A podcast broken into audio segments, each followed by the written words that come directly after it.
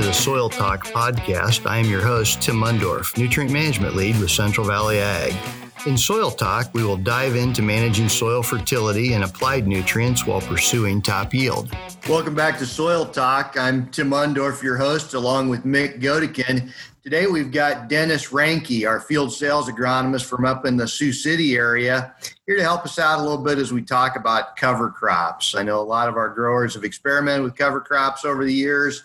a lot more of them have asked questions uh, of us about uh, going into cover cropping, and and we just want to have a good discussion today about what some of the benefits are, what some of the reasons a, a grower might think about cover cropping might be, and what might some of their goals be as they look into into starting a cover crop uh, program. So Dennis, since you're the guest, let's start with you a little bit. What's your experience been with working with growers and cover crops up in that uh, northeast Nebraska, northwest Iowa area?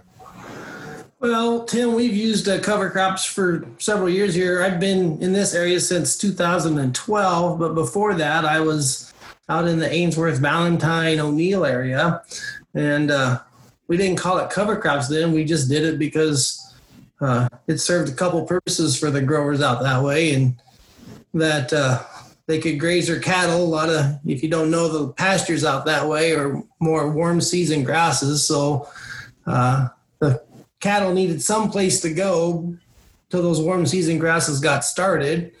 And uh, the second thing is, as you get out there further west, the soil becomes a lot sandier, and we would have issues with the sand blowing in after the corn was up one or two leaves, the wind would blow hard enough, it would blow the sand across the field, and the sand would basically sandblast the little corn plants. So, yeah, it's a little different out there in that Ainsworth O'Neill area. You've got some real issues with wind erosion that uh, some of our wetter areas and heavier soils really don't have that problem. But wind only blows in Nebraska when Mick and I get to talking, I think is really the issue.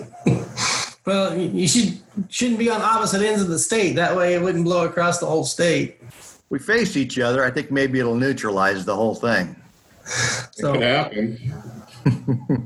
but uh, yeah, so so cover crops have, you know, in my mind, play a huge role in uh, in the erosion part, whether it be wind or or, or rain, you know, water erosion. But uh, economically wise, uh, there's just so many, I think there's so many benefits as far as sequestering lost nutrients. And, uh, you know, if you have livestock, what a great, uh, what a great avenue to, to put some of that in there. Um, of course, a lot of people have heard about the Nutrient Reduction Act uh, going down to the hypoxia zone in the Gulf of Mexico.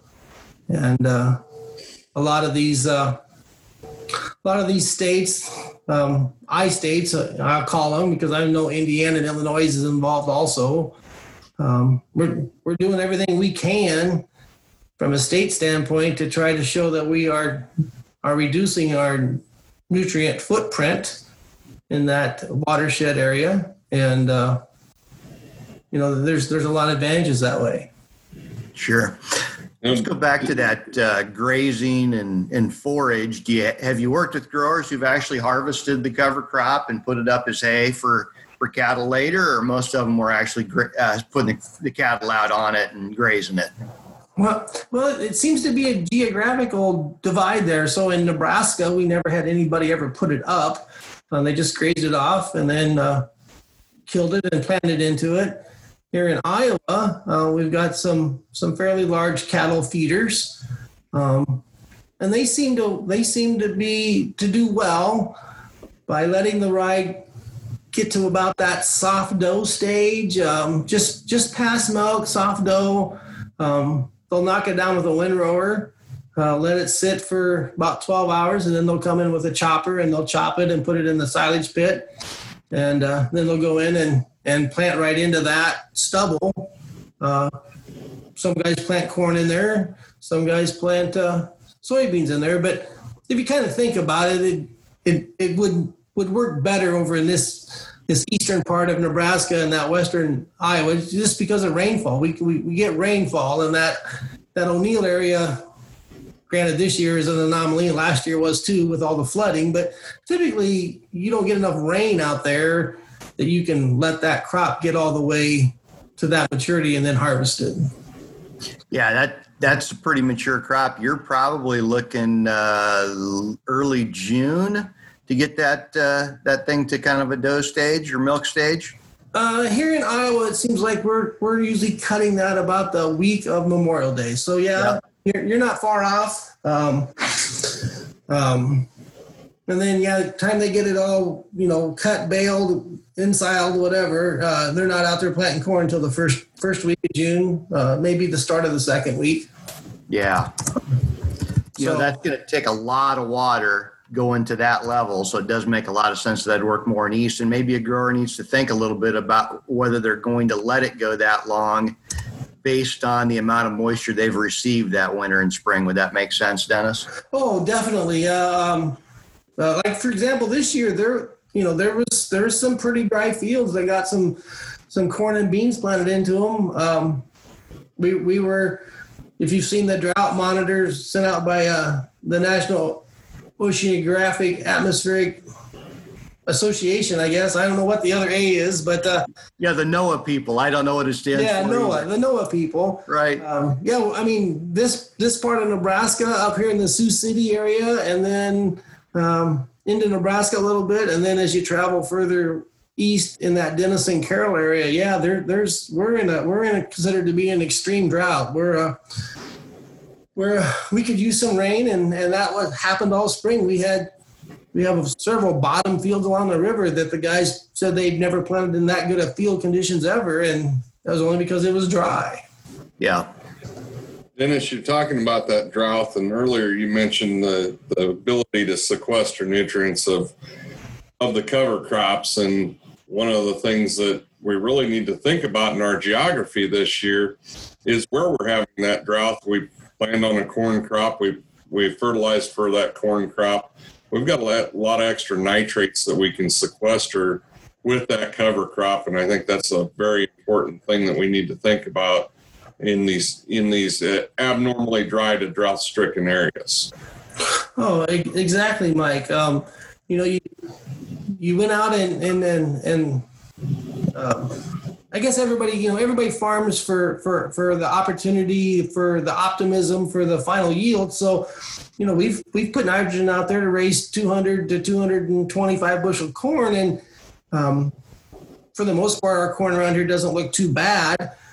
But I will tell you, in those drought areas, the corn, the the corn didn't have the moisture in order to put those nutrients in solution for the corn crop to use it. Well, we also haven't had any moisture to leach it, so it's still in that still in that profile.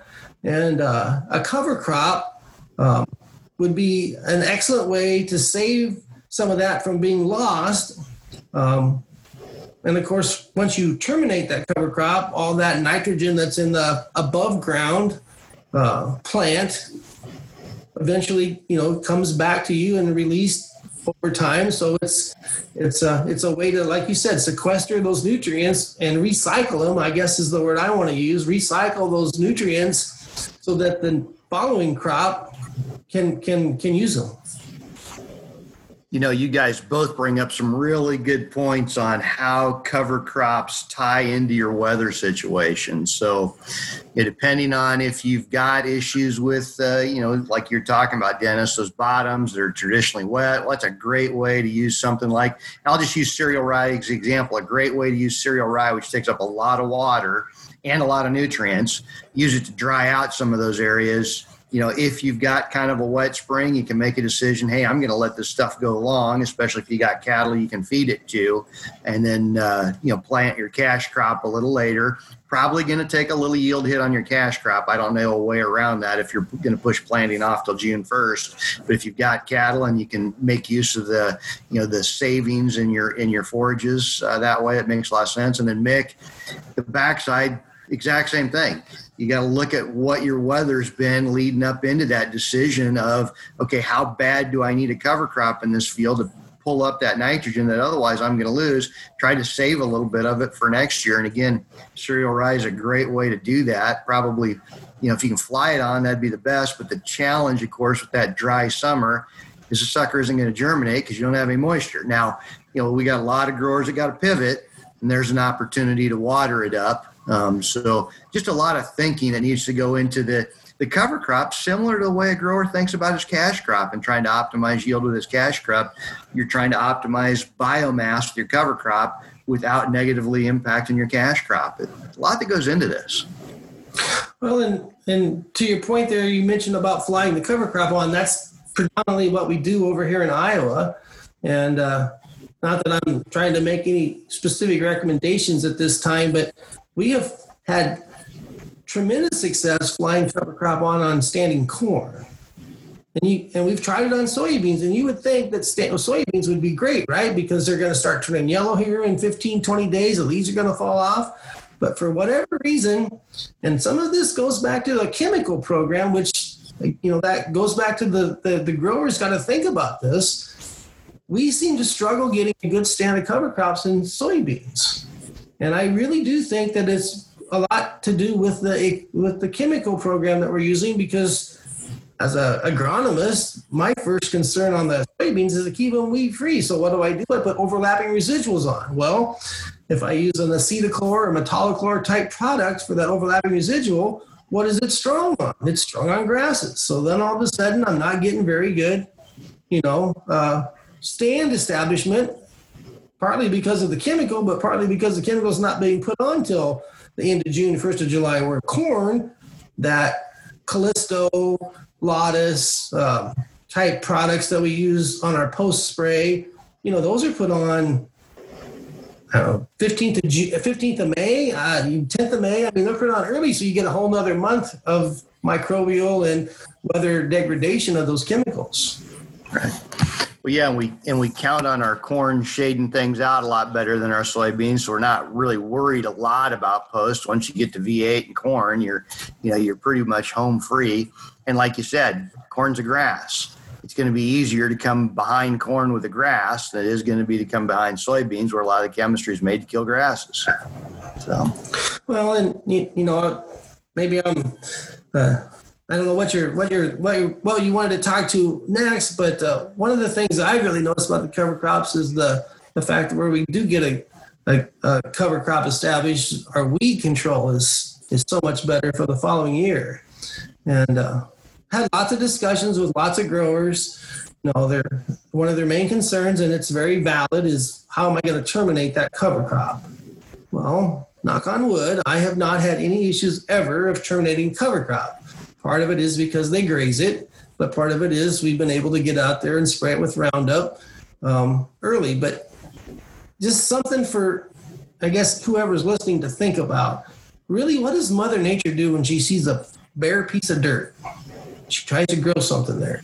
We consider it to be weeds because it's mare's tail or it's mustards or it's uh, uh, downy brome or any of those weeds that we don't like to see in the spring. Well, if you've got cover crop out there, Mother Nature's satisfied and you don't have near the weed pressure that you would if you were on a bare piece of dirt. Yeah, some of the best things I've seen is like uh, the cereal rye in front of a uh, soybean just does a really good job on winter annuals. Um, some of the tough ones like mare's tail that used to be a big problem for us. You know, we've got Roundup resistant mare's tail out there. Um, that cereal rye suppresses it and chokes it out. No problem. That problem's just gone away. Um, yeah, exactly. And and you know, when you terminate it, those those fibrous roots of the rye seem to make a very mellow planting bed at the guys that do it have all commented, wow, that planted really easy. I just, man, it was, I had to go back and adjust my gauge wheels because it was going in too deep. I mean, it just, there's just something about that. Um, and then of course there's, there's all kinds of mixes you can put out there, you know, the radishes and the turnips and the field peas and rape. And, you know, I've had guys plant canola before, you know, with it. It's just, just trying different things. You talk about that mellow seed ground and, and Dennis, I agree with you on a average or wet year, you get a dry year, and that sucker can be hard as a rock when that. Well, right, and you know. no, again, I was pretty fortunate in that we uh, typically like the last. I'm going to say the last five years, we have came into spring with a full moisture profile in our soils. So, you know, that makes a big difference. Now, next year, you know, who knows what next year will bring, but. Yeah. seems like the guys who complain are the guys that it's a dry year and they kill it late. If if you let it get over about a foot tall, it'll really pull a lot of water out of the soil. Now, you know, you mentioned guys cutting it for silage when it's it's moved into you know grain fill stage. The nice thing about that, you're working with Mother Nature. You're literally cutting it off as it's finishing its life cycle. Very unlikely to come back. The, the guys are under problems, or guys are killing it you know midway through vegetative and now it still really wants to come back and produce some seeds so the herbicide either needs to kill it or it's going to be a weed versus if right. you're waiting till the end of its life cycle it's done anyway yep yep i've only run into problems killing it once and it was uh, cold we were using glyphosate and sprayed it on a day that was kind of warm but then it immediately cooled off and the glyphosate just didn't seem to work on it very well. Now, in our case, we waited till it warmed up again. So basically, two weeks later, you know, we thought that the glyphosate completely failed. Two weeks later, just killed it deader than a hammer when the thing started growing again. But up until that point, we were thinking we are gonna have to till it to kill it, so, which doesn't work very good. Tell you that. No, exactly right, Tim. If you uh, if, if you've got a massive growth that's knee high to to mid thigh high out there and you try to disc it, it's basically the disc just rides on top of the ground. You you just never seem to get it. Yeah. To, you know, cut up it, up. it just doesn't work. You know, you bring up a really good point, Dennis, in that herbicide program. And Mick, I know you've said the same thing, and some of you know our good friends on on the herbicide side you know, they they'll tell us, hey, we don't have labels for this stuff. That's one of our big challenges. You know, we're not labeled for you to uh, plant cereal rye in, in August and then graze it. We don't know what's going to end up in that. Now, a lot of guys do okay with it, but you do, do want to be a little careful. And maybe, again, as you're thinking about your herbicide program, think through your cover crop program and make sure things are going to tie together fairly well think think about your residuals. We love residuals to stop, you know, some of our problem weeds like our our water hemps, our and our palmers that continue to germinate all the way out till August. But if you're going to come up with a cover crop, you know, you might need to back that program down a little bit. And I guess that's another key thing is, you know, this is a lot easier if you're starting with fields that are fairly clean than if you're starting with fields that are pretty dirty. Well, I guess I'd just like to add in here that um, cover crop isn't just kind of an off the hip kind of thing. It, it should really be thought through uh, when you're making plans in November, December, what you're going to do for the next year. Really, I mean, I'm not saying you can't do cover crop because you know if somebody comes out and and you, and you try 40 acres. Um, you know, there's cost share, and that that makes it look attractive. Um, a lot of a lot of the cost share programs. There's EQIP and there's different ones here in Iowa that I'm familiar with. Um, some of those actually paid more than it cost to put the cover crop on. So you know the guys are getting excited about that, but um, we've had to have those discussions about okay, if we're going to do this, um, you know, what have you put on for herbicide? When was it applied? You know, um, there's getting to be more information out there, but um, I can tell you that like the corn herbicides usually have a three month uh, plant back restriction for small grains. So if you did it in May and you go June, July, August, if you if you're planting in August, uh, there's a pretty good chance that it'll it'll be okay. But again, if we if dry year, I have no idea. We we've seen that with carryover in safe and into beans. You know, I put it on the right amount. I put it on before the 4th of July. How come I got carryover in my corn next year? Well, because you didn't get rain after you put it on for three weeks. And it just binds to the organic matter of the soil. Um, and it's there next year when you don't want it to be. That that's just proof, guys, that nature's always in charge, and we have to listen to her and and adjust plans due to what Mother Nature's telling us. Let's talk a little bit about some of the soil effects. You know, uh, Dennis, you talked a little bit about how mellow that ground can get after you know a few years of cover crop, and I've seen that same thing on some of our farms. Really does seem to help that, uh, especially that that surface compaction. And uh, again, as long as it doesn't really dry it out, make things pretty good for the planter and, and early plant establishment.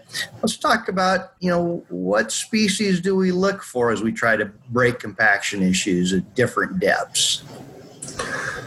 Well, I, am going to talk from my experience. So, um, you know, the rye seems to have done the best job on that surface compaction. A lot of times we put turnips in because it has a high protein value, and the cattle seem to I mean, that's like Halloween candy for a cow, I guess. I mean, they just they'll have they'll have noses packed full of mud trying to dig them turnips out of the ground. So the turnips really don't do much for breaking that compaction.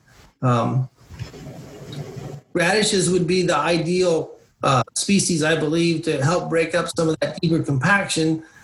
Uh, and I'm not saying that they don't work. I'm just saying, in my experience, we get planted too late and we get too cold of weather too soon, and I don't get enough size on them to really make a good compaction. Um, you know, something to bust up that combat compaction that's that's eight or ten inches deep.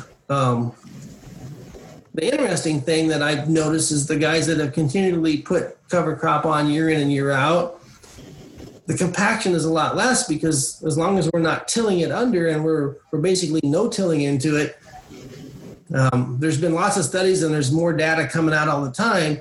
By having that, by having that high soil structure with all them all them root channels and everything that's in there, you actually can drive across wetter soil. And please don't think I'm advocating driving across wet soil, but you can drive across wetter soil that has a cover crop or a you know, we've all done it. Well, it's kind of wet in the cornfield, but we can drive across the corn stalks and go spread some dry, or we can go, you know, do a burn down because you have that you have that layer that mitigates that compaction layer and a, you know spreads our spreads our pounds per square foot out.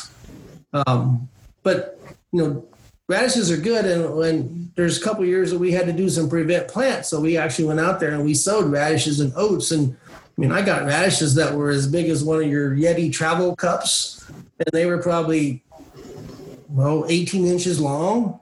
You know, six inches of it was sticking out of the ground, but you know, 12 inches was in the ground. So it really does help. But I just, just in my experience in this part of the world, now if you talk about Kansas, you got a lot longer growing season. Southeast Nebraska, south, you know, down there, you got a lot longer growing season. Radishes might be the ticket. I mean, that's where your local agronomist, your local expert really pays dividends because they know.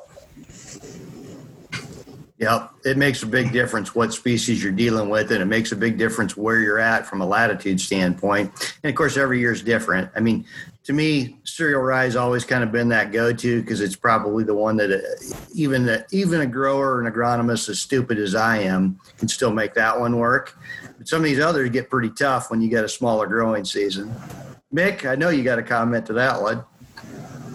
Well, I I tried to bite my tongue, Tim, but absolutely the latitude is is the key there, and uh, and stupidity on your part that's normal. So we got to put up with that. But uh, you know, if we think about these crops and and where we're at locally, it's a lot easier to to make those recommendations. I honestly would rather make a recommendation in central central Nebraska than I would in northeast Nebraska because I that's where I live and, and I understand the cli- the microclimate that we live in, and you know we need to understand where we're, where we're at, what can happen, what can't happen, and uh, getting that right blend. I would agree that the the the radishes, they're great if you can get them in and have enough growing time to get them to grow.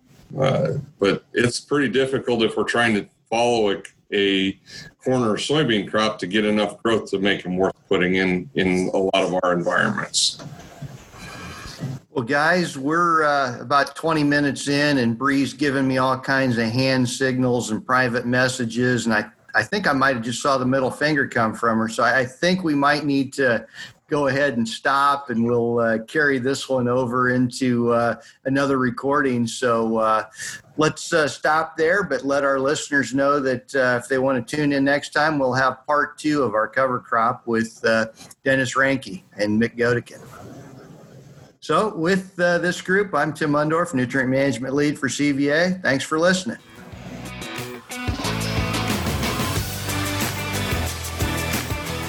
Thank you for joining us on Soil Talk. If you'd like to follow us, you can follow us on Twitter at ACS by CVA. You can also follow us on Facebook, Twitter, and Instagram at Central Valley Ag. If you'd like more information, visit cvacoop.com and you can see our agronomy focus blog series every other Thursday. With Soil Talk, this is Mick Godikin and Tim Mundorf.